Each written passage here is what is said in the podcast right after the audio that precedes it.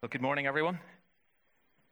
Uh, for the past few months, we as a, a, church have been reading our way through the New Testament book of Ephesians, uh, thinking about our true identity as Christians. Uh, and I realize there are quite a few visitors here this morning, particularly here sitting at the front, and it's really great to have you with us. Thank you for coming along. And so, what I want to do is very quickly attempt to bring everyone that's here, including the kids that are with us this morning, up to speed with what is going on before we, we read God's word. Paul, who is an apostle, who's the writer of this letter, uh, he has got to a point in his letter writing at the beginning of chapter 4 where he's urging his readers and urging us to live lives that are worthy of our calling to live lives that are worthy of our gospel calling.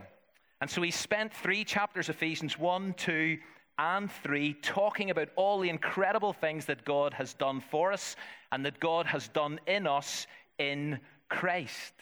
How he has chosen us and adopted us and forgiven us and redeemed us and drenched us in grace. And so the list goes on, and those who've been tracking this series will know the kind of 16 things that we have identified as our true ID in Christ. But at the start of chapter 4, he's now beginning to describe how we should live as a result of our true ID. And so he writes, and, and if you're ever wondering how Christians should be characterized, if you're ever wondering, how should a Christian be identified and known? Then here's a pretty good reference point. Here's a neat description. Because what Paul urges us to do in order to live lives that are worthy of our gospel calling is this He says, Be completely humble, be gentle, be patient, bear with one another in love plus maintain the unity and make every effort to do so. So here's the summary. Oh, Andrew, if you click on to the next one for me. Here's the summary of what it means to live the life humility, gentleness, patience, love, and unity. That's what it means to live an authentic Christian, gospel worthy life. Paul then goes on, and if you're here last week in verses 4 to 6, to explain why the last on that list, why unity is so important, why it matters so much. He says this. Next one, Andrew, please. There is one body, one spirit, one Lord, one faith, one baptism, one God and Father. Seven ones. And we looked at each of those last week. Here is the basis of Christian unity.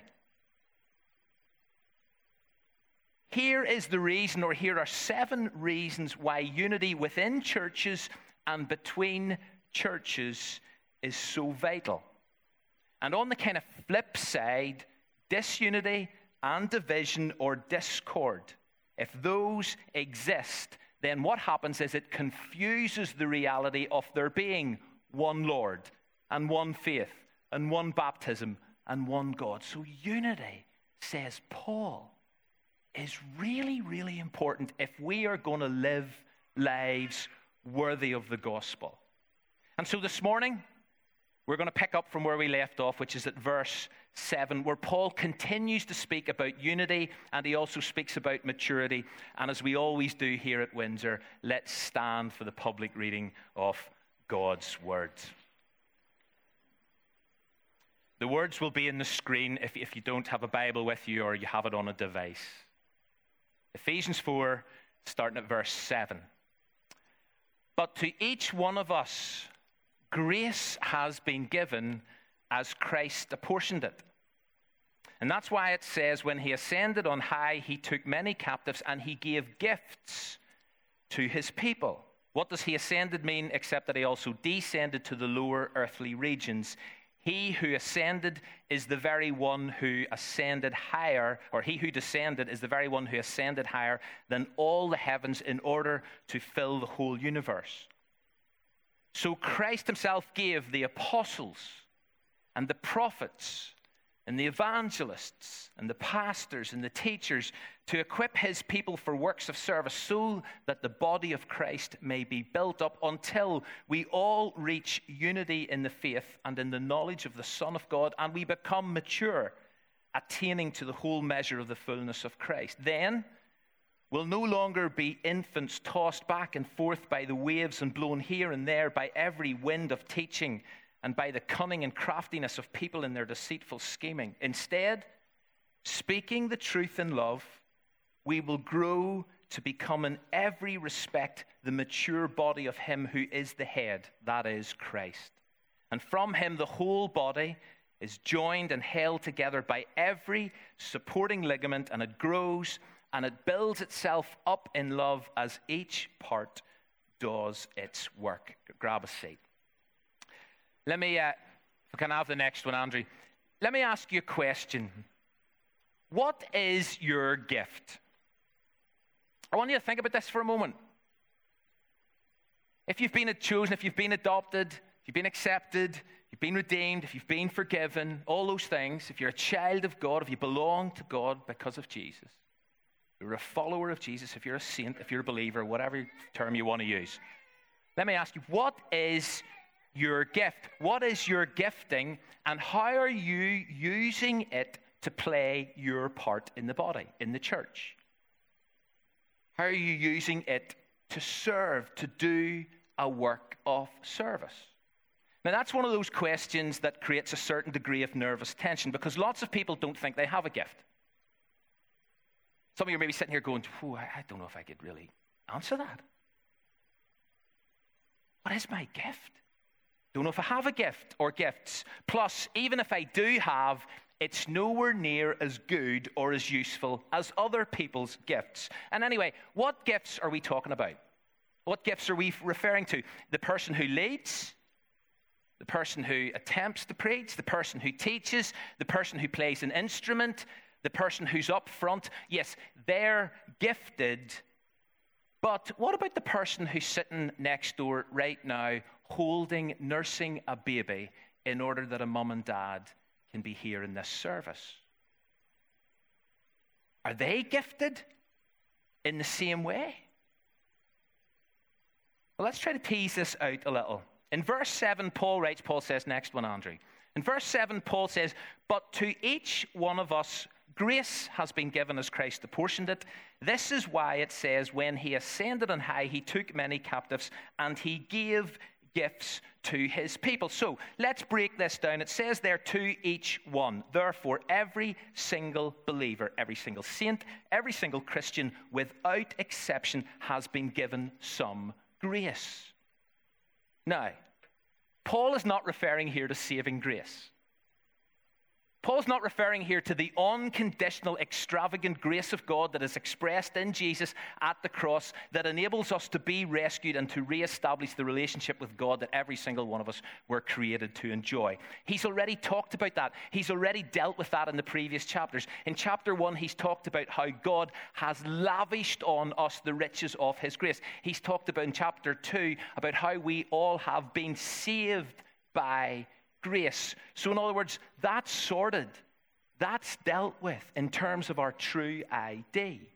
Here in chapter 4, as Paul talks about living a life worthy of your gospel calling, he's talking about grace gifts, spiritual gifts that have been given by Jesus to each one of us to enrich the life of others and in order to serve the body of Christ locally and beyond. We don't deserve these gifts. They're given without merit. That's why they're referred to as grace gifts. We don't deserve them. So in verse 8, Paul emphasizes that the risen Christ who ascended on high has given gifts to his people, to the church. Now, at this point, and those of you who, who, know your Bibles well will know that Paul, or if you have a reference Bible, you'll know that at this point, Paul is quoting from Psalm 68. And I fully appreciate that there are certain aspects of what Paul says in those quotes that are quite intricate and difficult to fully comprehend. But at the very least, he's making the point that Jesus has entrusted us with gifts for service and ministry. That's at the very least what he's saying. We're all gifted. And elsewhere in, in, Paul's writings and in the remainder of the New Testament, we see this. This comes up time and time again. This is not an isolated incident. So, here on the screen, you will see that in Romans 12, 6, it says, We have different gifts. We all have different gifts according to the grace given to each of us. Not a few, not a select number, to each of us. In 1 Corinthians 12 11, we read, All these are the work of the one and the same Spirit, and He distributes them to each one, just as He determines. And then in 1 Peter 4, verse 10, each of you should use whatever gift you have received to serve others as faithful stewards of God's grace in its various forms. So, God has given grace gifts to all believers period. Which means that none of us should sit here this morning entertaining any thoughts of inadequacy or comparing ourselves and deciding, do you know something? I'm not as good as that person. I'm not as gifted as that person. The truth is, the fact is, we all have something to contribute. And in fact, the church, this church will be weaker if we do not offer and practice our God given gift and service and ministry. There is no such thing as an ungifted believer. No such thing, according to the New Testament. Now, the gifts referred to in the New Testament are varied and wide ranging. And as Paul himself says, whenever he's writing to the church in Corinth, he says, there are different kinds of gifts. Some of those gifts are specific, some of them are quite broad. They're kind of like broad categories. And so if you read Romans 12, and many of you know this, if you read Romans 12, or you read 1 Corinthians 12, or you read 1 Peter 4, you'll come across gifts of things like hospitality, wisdom, words of knowledge, discernment, encouragement, the gift of giving, the gift of generosity, the gift of administration, the gift of serving generally, etc., etc. And if you look at all those lists, and none of them are exhaustive, if you look at all those lists, there are over 20 gifts. Over and then some. And although a few of them are debatable, and they are controversial, and it's the few gifts that tend to hijack all the conversations. I do not want us to get distracted from the key issue this morning. The key issue is that each one of us, without exception, has been gifted. Not for our own personal benefit or satisfaction, but to serve and to play our essential part in building up the body of Christ, which is the church. And again, going back to verse 1, this is what it means to live a life worthy of your calling where you know what your gift is and your gifts are, and you're using them to serve and to build up the body of Christ. So, back to our specific text, Ephesians 4, because Paul then goes on in this letter and at this point to explain how Jesus has given certain gifts and gifted people to his church. Why? To equip the people of God in order that they can do their works of service. So, what does Jesus say? Next slide, please, Andrew. What does Jesus say? He, or what does Paul say? Jesus gives apostles, small a, prophets, evangelists, pastors, stroke shepherds, teachers. Five types, five categories of people that have been gifted to the church by Jesus to equip others to serve. Now, again, some of you are there already. Unfortunately, some people immediately get distracted about certain categories. So, are, are the first two apostles and prophets? Hmm. Are, are they not a reference to the initial capital A apostles who witnessed, who saw, who encountered the risen Christ? And uh, prophets, are those not the original first century prophets that are referred to in chapter 2 whenever Jesus is, or whenever Paul's talking about Jesus being the cornerstone and the apostles and the prophets? Is that not what those are about? So actually, those two are redundant now, those are irrelevant now, but they're no longer given. But Evangelists, pastors, and teachers, we're still given those. And I kind of hope we are, else I'm out of a job, but that's beside the point. But this is not the time, and I, know in, a sense I'm ducking a lot here, but it's the first Sunday in July. Uh, this is not the time nor the context to get into a massive discussion about each category. Because what that, that again does is it, it, runs the risk of dragging us off course, and this happens so often. But part of my understanding of a small A apostle, part of the definition of that is one sent on a mission. It's a pioneer, it's a trailblazer, it's those who venture into new territory. Part of the definition of a prophet are those who communicate and speak God's word into people's lives at the right time and in the right context and the right place. An evangelist those who share the good news of Jesus, those who bring people to Christ. A pastor, that's those who are meant to shepherd and care for others. A teacher are those who are meant to instruct and nurture the people of God in the faith by communicating and teaching and sharing God's word. And for me, we need all of the above in order to equip us to serve. Because people equipped and serving is a key litmus test of a healthy church.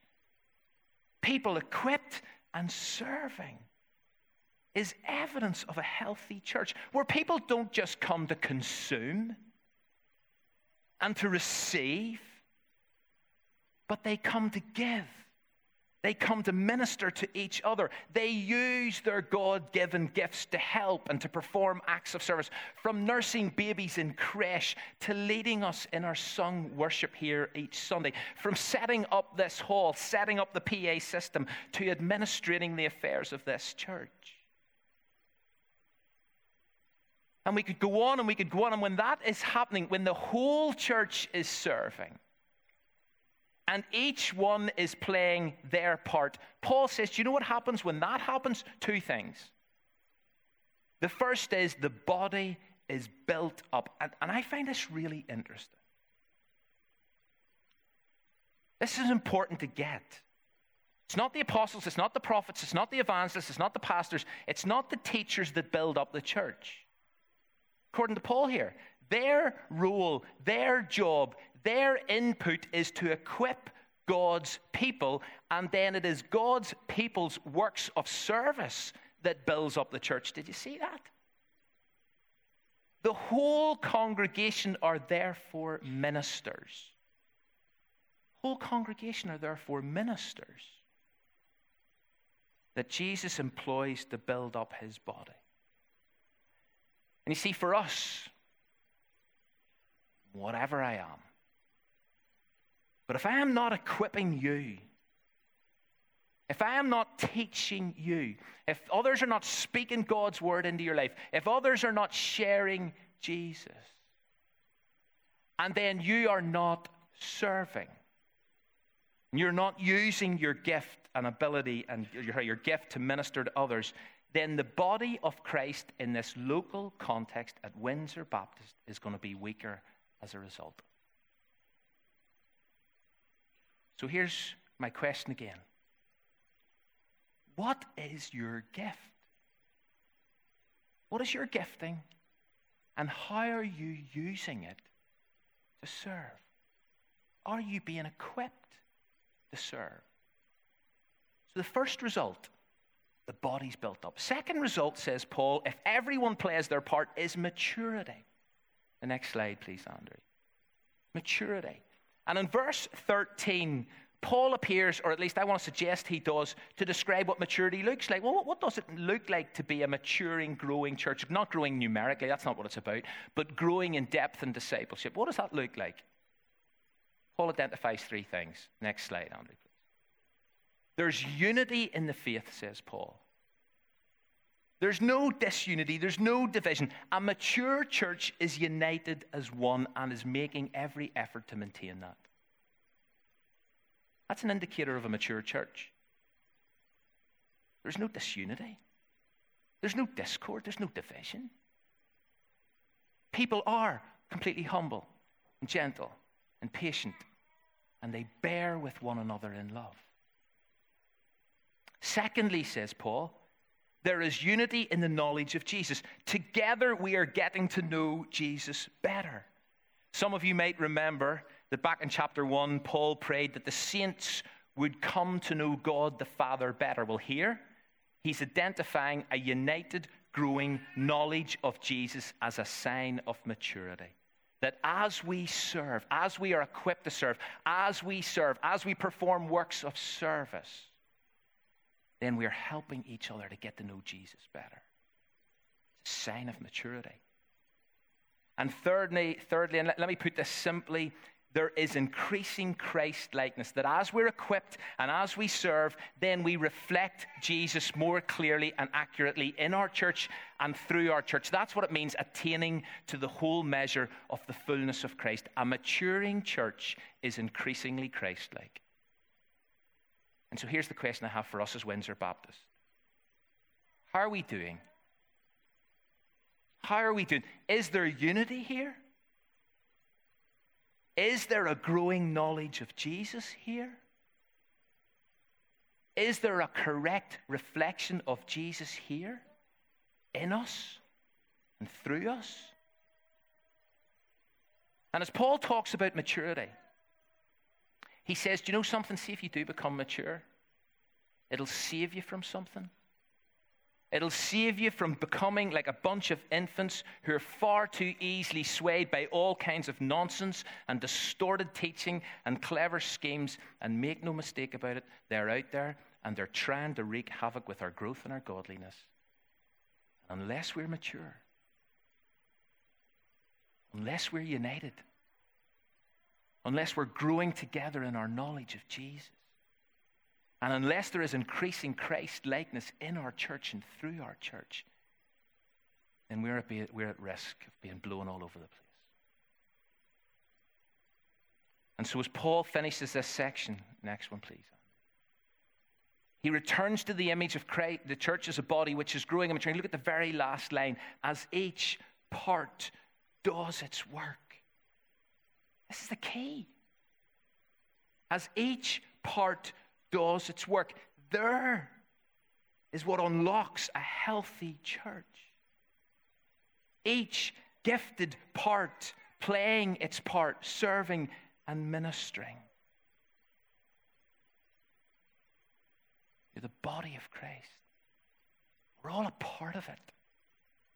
And in the next slide, Andrew, just to finish, Paul says, don't, don't miss the importance of love in all this. Speak the truth to one another, but do it in love. Do it in love. And we build ourselves up in love. You see, without love, what happens in the church is rivalry and comparison enters in. And we start looking around and we, comparing our, we compare ourselves to others.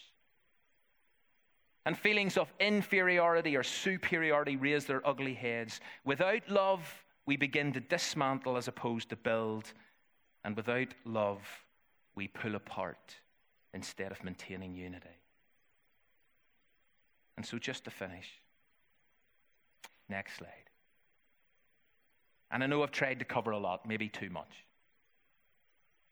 But in a nutshell, here's what I've been trying to say. Please seek to be equipped to serve. Please be teachable. Secondly, please know and use your God given grace gift to serve others.